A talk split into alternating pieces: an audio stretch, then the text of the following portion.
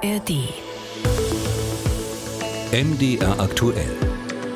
Die Reportage. Cocaine use in Europe has exploded. Ecuador. Im kleinen Land im Nordwesten Südamerikas wurde zuletzt so viel Kokain beschlagnahmt wie noch nie. In Ecuador, the port of Guayaquil has become a key hub for shipping cocaine to Europe and the United Mehrfach war im gesamten Bundesgebiet reines Kokain in Bananenkisten entdeckt worden. De douane heeft in de Antwerpse haven bijna 4 ton cocaïne ontdekt. Marktwert mehr als 100 Millionen Euro. It marked the beginning of an escalation of violence here in Guayaquil. Mitten im Wahlkampf ist in Ecuador ein Präsidentschaftskandidat ermordet worden. Fernando Villavicencio wurde auf offener Straße in der Hauptstadt Quito erschossen.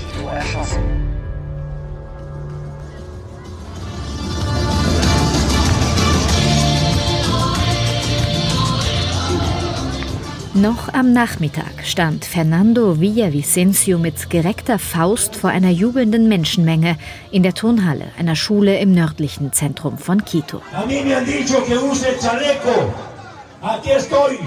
Sie sagten mir, ich sollte besser eine kugelsichere Weste tragen, aber hier stehe ich, im verschwitzten Hemd, verdammt.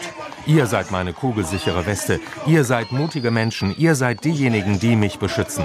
Lasst die Drogenbosse kommen, lasst die Killer kommen und die Erpresser. Die Zeit der Bedrohung ist vorbei. Hier bin ich. Sie mögen mich bedrohen, aber sie werden mich niemals brechen. Noch vor fünf Jahren hätte eine solche Wahlkampfrede in Ecuador übertrieben geklungen. Doch als Präsidentschaftskandidat Fernando Villavicencio, 59, nach seinem Auftritt an jenem Mittwochabend Anfang August auf die Straße tritt und sich den Weg zu seinem Auto bahnt, fallen Schüsse. Private Handyvideos filmen das tödliche Attentat. Der aussichtsreiche Kandidat der liberalen Bewegung Construye, auf Deutsch etwa Baue auf, wird brutal ermordet. Anderthalb Wochen vor den Präsidentschaftswahlen. Villavicencios Onkel, Galo Valencia, stellt sich fassungslos der Presse. Wir haben hier einen Horrorfilm erlebt. Mit Maschinenpistolen wurden 30, 40 Schüsse abgefeuert. Mafia-Methoden. Villavicencio hat als Journalist und Abgeordneter immer wieder Korruption angeprangert, hat vor dem Einfluss der organisierten Kriminalität in Ecuador gewarnt. Er stand deswegen unter Polizeischutz. Doch der wurde kurz vorher ausgetauscht. Genauso wie Villavicencios gepanzerter Dienstwagen.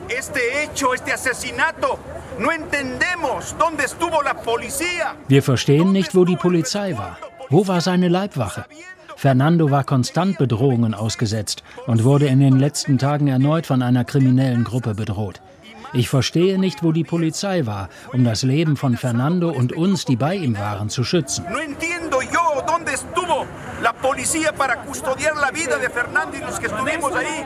Villavicencio wurde selbst zum prominentesten Opfer einer beispiellosen Gewaltwelle, die sein Heimatland erschüttert. Este es un crimen.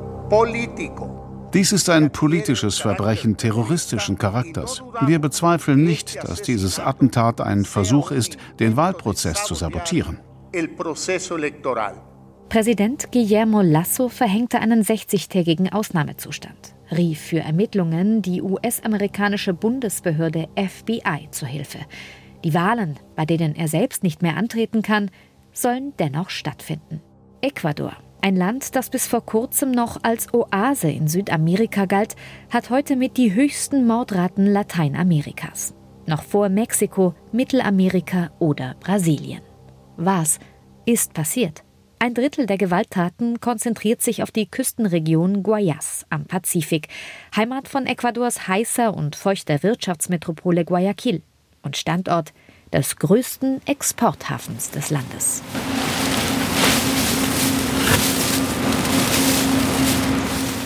Mit einem Satz springt der belgische Schäferhund auf die Bananenkiste, schnüffelt, wendet sich dann uninteressiert ab und sucht weiter. Vor dem Spürhund, einer von 50 im Hafen von Guayaquil, liegen noch mehr als 1000 weitere Bananenkartons, die Polizeibeamte zuvor aus dem Kühlcontainer geladen, in einer langen Reihe aufgestapelt und dann einzeln geöffnet haben.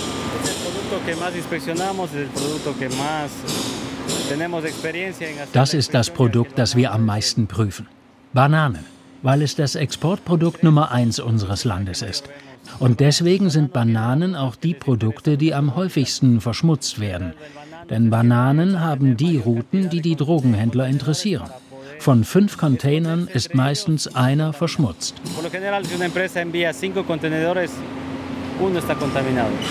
Verschmutzt. So nennt Major Fernando Esteves Fracht, in denen Kokainpakete versteckt sind. Ein Mann von kleiner Statur und höflichem Auftreten. Er ist Hauptinspekteur der Anti-Drogen-Polizei im Hafen von Guayaquil. Rund 3500 bis 4000 Container werden hier jede Woche verschifft. Nur 30 Prozent können überprüft werden. Scanner, also die Möglichkeit, die Container zu durchleuchten, gibt es in Ecuadors größtem Hafen noch keine. Zwei seien nun eingetroffen, aber die Implementierung habe sich verzögert, so Esteves. Auch der neue mobile Scanner sei an diesem Tag leider nicht im Einsatz. Sein Team konzentriert sich deswegen auf die Risikofracht. Container mit Ziel Europa. Antwerpen und Rotterdam. Belgien und die Niederlande. Und danach kommen Deutschland, Spanien, Italien. In Fracht, die dorthin geht, machen wir 90 Prozent unserer Drogenfunde. Versteckt zwischen Bananen, Thunfischdosen oder Kakao. Eingearbeitet in Kühlpaletten, Bananenattrappen aus Plastik oder Motoren. Seit Abschluss des Freihandelsvertrages mit der EU 2017 ist der Handel mit Europa generell um 30 Prozent angestiegen.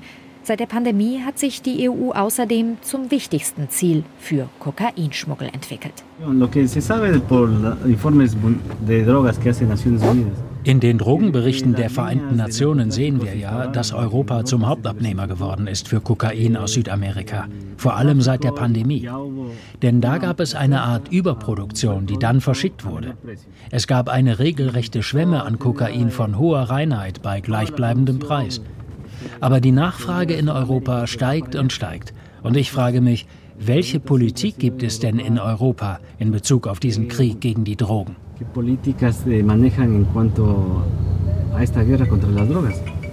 Ecuador, das zwischen den beiden größten Kokainproduzenten der Welt, Kolumbien und Peru, liegt, war schon früher eine Durchgangsstraße für Kokain. Heute ist es eine Autobahn. 45 Prozent des in Kolumbien produzierten Kokains würden inzwischen über Ecuador exportiert, schätzt General Pablo Ramirez, Ecuadors Antidrogenchef. 202 Tonnen wurden im vergangenen Jahr sichergestellt, davon 61 auf dem Gelände des Hafens von Guayaquil. In Europa entspräche das einem Marktwert von mehr als 8 Milliarden Euro, ein absoluter Rekord. Bueno, sí, la debilidad quizás de, de nun ja, es gibt hier auch eine gewisse institutionelle Schwäche, die von den ausländischen Banden ausgenutzt werden kann. Wir sind ein recht kleines Land und wir haben es mit global agierenden kriminellen Netzwerken zu tun, die über enorme finanzielle Ressourcen verfügen. Nur ein Beispiel. Einem Lkw-Fahrer, der beim Verstecken von einer Tonne Kokain geholfen hat, wurden zwischen 100.000 und 200.000 US-Dollar in Aussicht gestellt.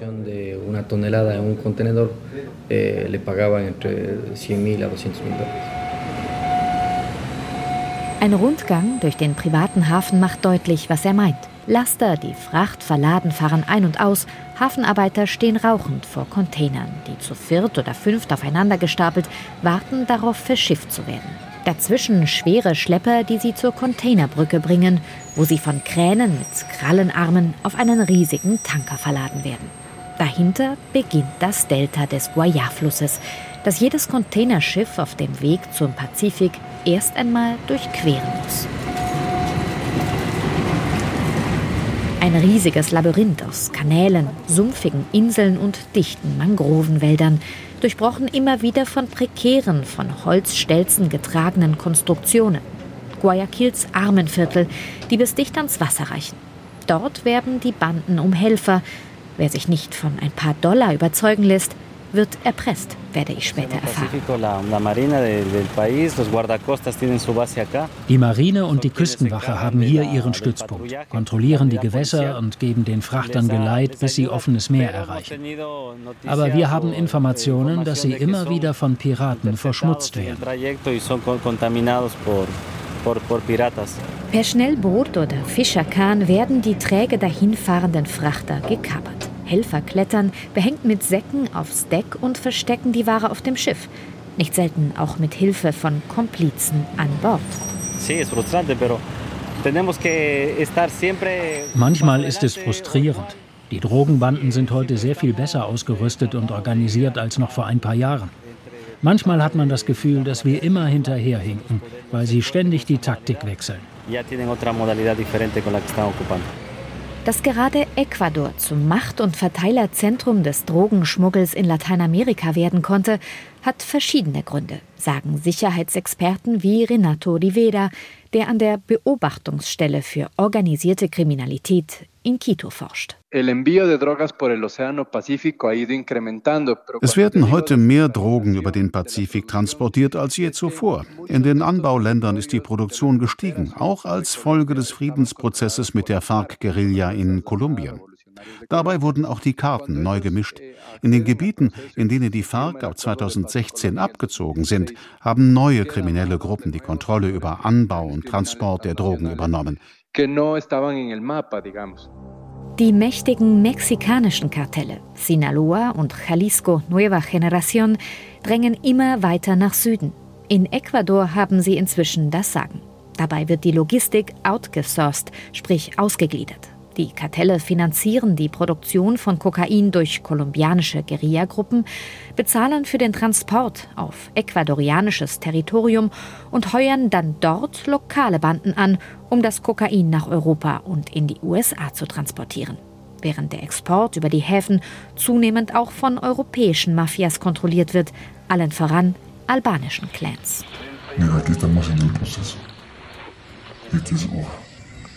Auf dem Handyvideo ist ein vermummter Mann zu sehen, der mit einer ausfahrbaren Motorsense durch einen Berg dunkelgrüner Blätter fährt. Hier wird Coca zerkleinert und für die Weiterverarbeitung zu Kokain vorbereitet. In Kolumbien kostet ein Kilo Kokain rund 1000 Dollar.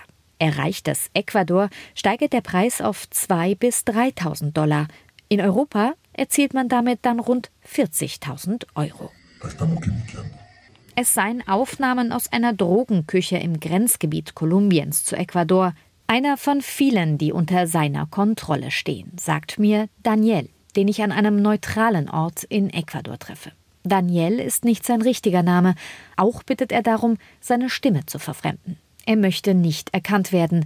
Daniel ist Sicario, Auftragskiller. Mi orden son hacer limpieza social ich bin für die soziale Säuberung zuständig. Für uns heißt das, Leute zu töten. Verräter und Störenfriede anderer Banden. Verstehst du? Wir säubern unser Territorium, damit klar ist, dass wir dort die Kontrolle haben, dass die Ware gut ankommt und immer genug da ist. Ein drahtiger Mann mit schüchternem Lächeln und brutalem Background. Sein Vater wurde umgebracht, da war er vier. Mit 13 trat er der FARC-Guerilla bei, um ihn zu rächen und der Armut zu entkommen. Heute hat er selbst so viele Menschen getötet, dass er keine genaue Zahl mehr nennen kann. Mit 19 nahm Daniel am Friedensprozess teil. Ein Jahr später brach er ab, ging zurück in die Illegalität. Jetzt ist er Teil einer sogenannten Dissidentia. So heißen neu gegründete Splittergruppen abtrünniger FARC-Rebellen, die nie am Friedensprozess teilgenommen oder mit ihm gebrochen haben es prácticamente es un grupo de narcotraficantes. Die FARC sind nicht mehr die FARC. Heute sind es Narkogruppen. Früher kämpften wir für das Volk. Heute kämpfst du für Geld. In meinen Augen war der Friedensprozess das größte Verbrechen des kolumbianischen Staates. Damals sind viele Anführer nach Ecuador und haben ihre eigene Gruppe gegründet. Heute gibt es viel zu viele Gruppen und viel zu viel Gewalt. Dieser Krieg wird nicht einfach zu beenden sein. Er selbst geht ohnehin nicht davon aus, noch mehr als zwei oder drei Jahre am Leben zu bleiben. Ich weiß zu viel. Wenn du einmal drin bist, ist es schwer zu gehen. Sie behalten dich im Hinterkopf. Man macht weiter, bis sie dich töten. Längst ist ein blutiger Stellvertreterkrieg im Namen der Kartelle entbrannt, deren Drogengeld nicht nur einstige Guerillagruppen in der Grenzregion finanziert, sondern auch ein halbes Dutzend krimineller Banden in Ecuador. An Geld und Waffen fehlt es nicht, bestätigt ein Geheimdienstmitarbeiter des Militärs, den ich in der Hauptstadt Quito treffe. Auch er bittet um Anonymität. Ha empeorado mucho los 10 años porque no ha habido una voluntad política. Die Situation hat sich rapide verschlechtert, weil es auf ecuadorianischer Seite keine Sicherheitspolitik gibt und auch keinen politischen Willen. Wir sehen zwar immer wieder die Nachrichten, dass eine große Anzahl von Drogen beschlagnahmt wird, aber wir sehen keine Maßnahmen gegen die Organisation, ihre Köpfe und ihre Logistik vorzugehen oder gegen Geldwäsche. Heute hat die organisierte Kriminalität Institutionen wie die Staatsanwaltschaft, die Polizei und die Streitkräfte infiltriert, genauso wie Leute aus der Zentralregierung. Genau das hatte auch der ermordete Präsidentschaftskandidat und Journalist Fernando Villavicencio immer wieder kritisiert. Auf nächtlicher Patrouille mit der Polizei von Duran. Die dicht besiedelte Arbeitervorstadt im Industriegürtel von Guayaquil mit einer halben Million Einwohner gilt als logistisches Nadelöhr der Hafenmetropole und als einer der gefährlichsten Distrikte der Pazifikregion. In einem unscheinbaren Einfamilienhaus sollen Waffen versteckt worden sein, erklärt Polizeihauptmann Victor Valencia. Doch niemand macht auf. Deswegen schlagen die Polizisten kurzerhand eine Wand ein. Anwohner kommen empört dazu. Wollt ihr uns was unterjubeln? ruft eine aufgebrachte Frau. Ein kleiner Junge rennt verängstigt über die Straße. Gefunden werden letztlich drei Patronenhülsen. Wir haben erwartet, dort ein oder zwei schwere Waffen zu finden und Munition. Aber die kriminellen Banden wissen das und wechseln die Verstecke ständig. Vor allem jetzt, wenn Ausnahmezustand herrscht, weil sie wissen, dass wir Razzien in jedem möglichen Haus durchführen können.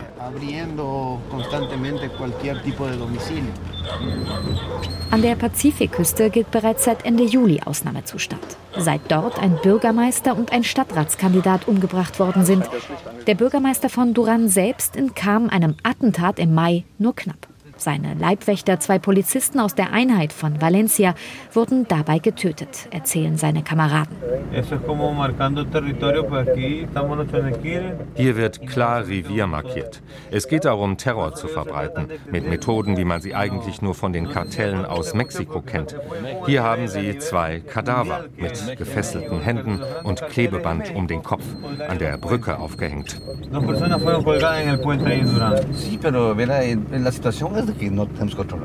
Die Wahrheit ist, wir haben hier keine Kontrolle.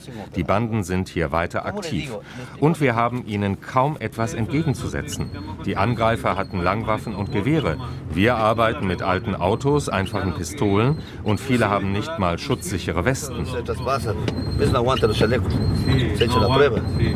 Nicht nur für die Truppe von Valencia werden die Einsätze immer gefährlicher.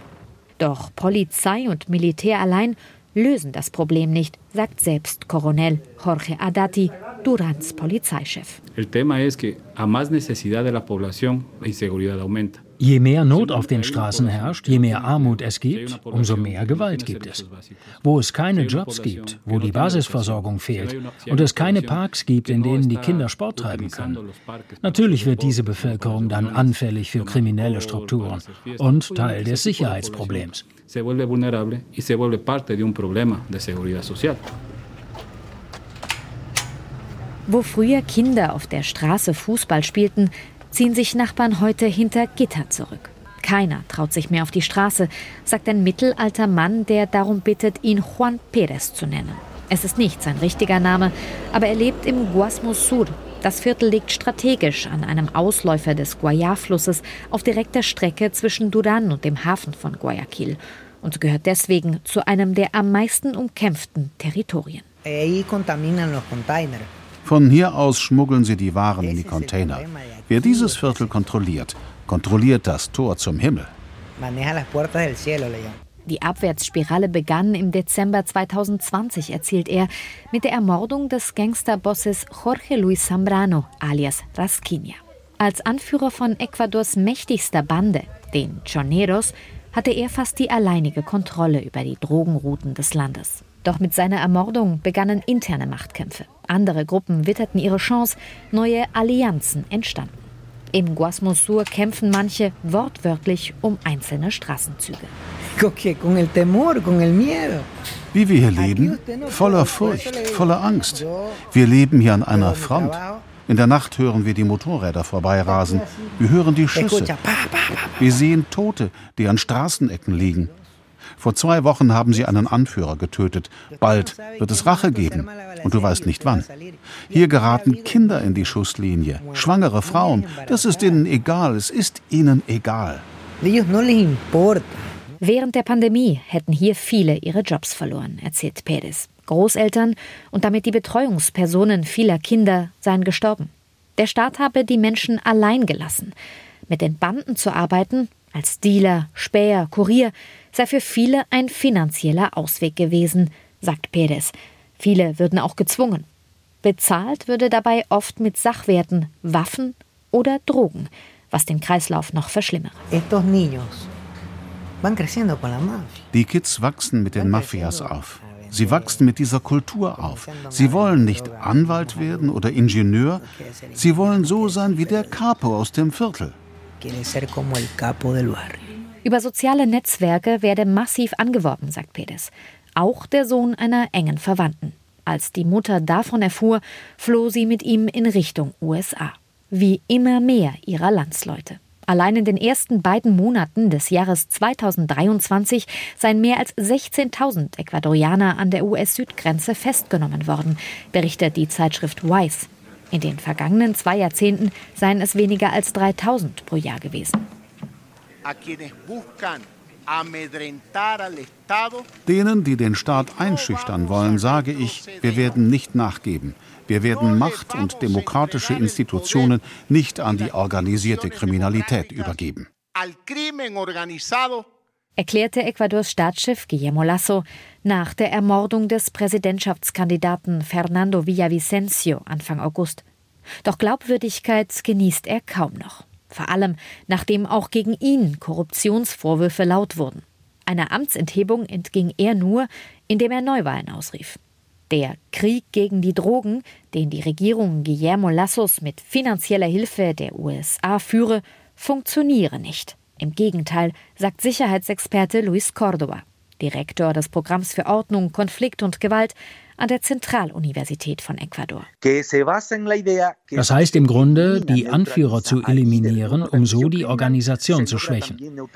Das allerdings ging schon in Mexiko schief und hat auch hier nur zu einer Atomisierung der kriminellen Strukturen geführt und zu brutalen Massakern in den Gefängnissen, die heute massiv überbelegt sind und von den Banden kontrolliert werden.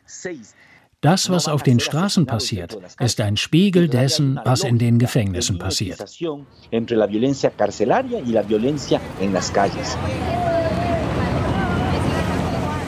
Das Gefängnis Penitenciaria El Litoral liegt an der dicht befahrenen Ausfahrtsstraße im Norden von Guayaquil.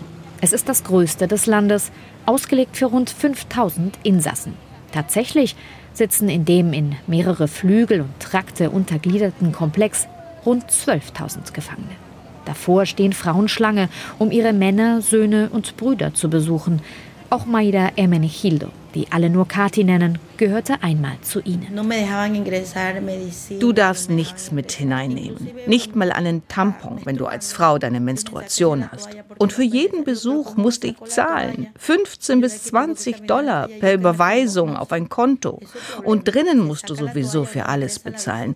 Denn das Essen ist unmenschlich. Für ein bisschen Reis 5 Dollar. Ein bisschen Fleisch 20 Dollar. Hast du kein Geld, schläfst du auf dem Boden. Viele haben Tuberkulose. Für ein Handy musst du den Wächtern 300 Dollar zahlen. 50 Dollar für den Chip, 50 Dollar, um es nutzen zu können. Alles extra. In Ecuadors Gefängnissen regieren die Banden. Sie kontrollieren nicht nur ganze Trakte, kassieren Schutzgeld von Angehörigen, sondern managen von dort aus auch Schmuggel, Auftragsmorde und Korruption, so Sicherheitsexperte Luis Córdoba. Es gibt also ein eigenes und sehr rentables Wirtschaftssystem, mit dessen Hilfe sich die Banden mitfinanzieren. Und die große Frage ist, wie kann es sein, dass dies per Überweisung über das Finanzsystem abgewickelt wird? Denn klar, wenn dieser Geldfluss nicht gestoppt wird, ist es illusorisch, die Macht der Banden im Gefängnis zu brechen. Katis Mann, Francisco, nahm Drogen. Als die Polizei bei ihm kleine Mengen fand, bekam er 30 Monate wegen Dealens und wurde in einen Trakt mit Mördern und Erpressern gesperrt. 800 Dollar, fast zwei Mindestlöhne, musste seine Frau zahlen, damit er in einen ruhigeren Flügel verlegt wurde. Es half ihm nicht. In der Nacht vom 12. auf den 13. November 2021 wurde Francisco ermordet, brutal hingerichtet, gemeinsam mit 64 weiteren Insassen. Un video que los policías mismos es gibt Videos, auf denen zu sehen ist, wie die Polizisten selbst die Türen öffneten. Andere schlugen Löcher in die Wände. Wie, frage ich, wie kam das Werkzeug rein? Wie die Waffen, wie der Sprengstoff, wenn man doch angeblich kein Streichholz mit reinnehmen darf? Seit Februar 2021 gab es mehr als ein Dutzend Massaker in Ecuadors Gefängnissen, mit mehr als 600 Toten, die Hälfte davon in Guayaquils El Litoral. Der Präsident schickte Militärs, verhängte Ausnahmezustände, geändert hat das nichts. Eh, es gibt eine Komplizenschaft vieler Gefängniswärter, Polizeikräfte und sogar Militärs mit den kriminellen Strukturen. Auch weil Informationen gegen gewisse Privilegien getauscht werden. Deswegen gibt es oft einen Gewaltausbruch, wenn größere Drogenfunde gemacht werden.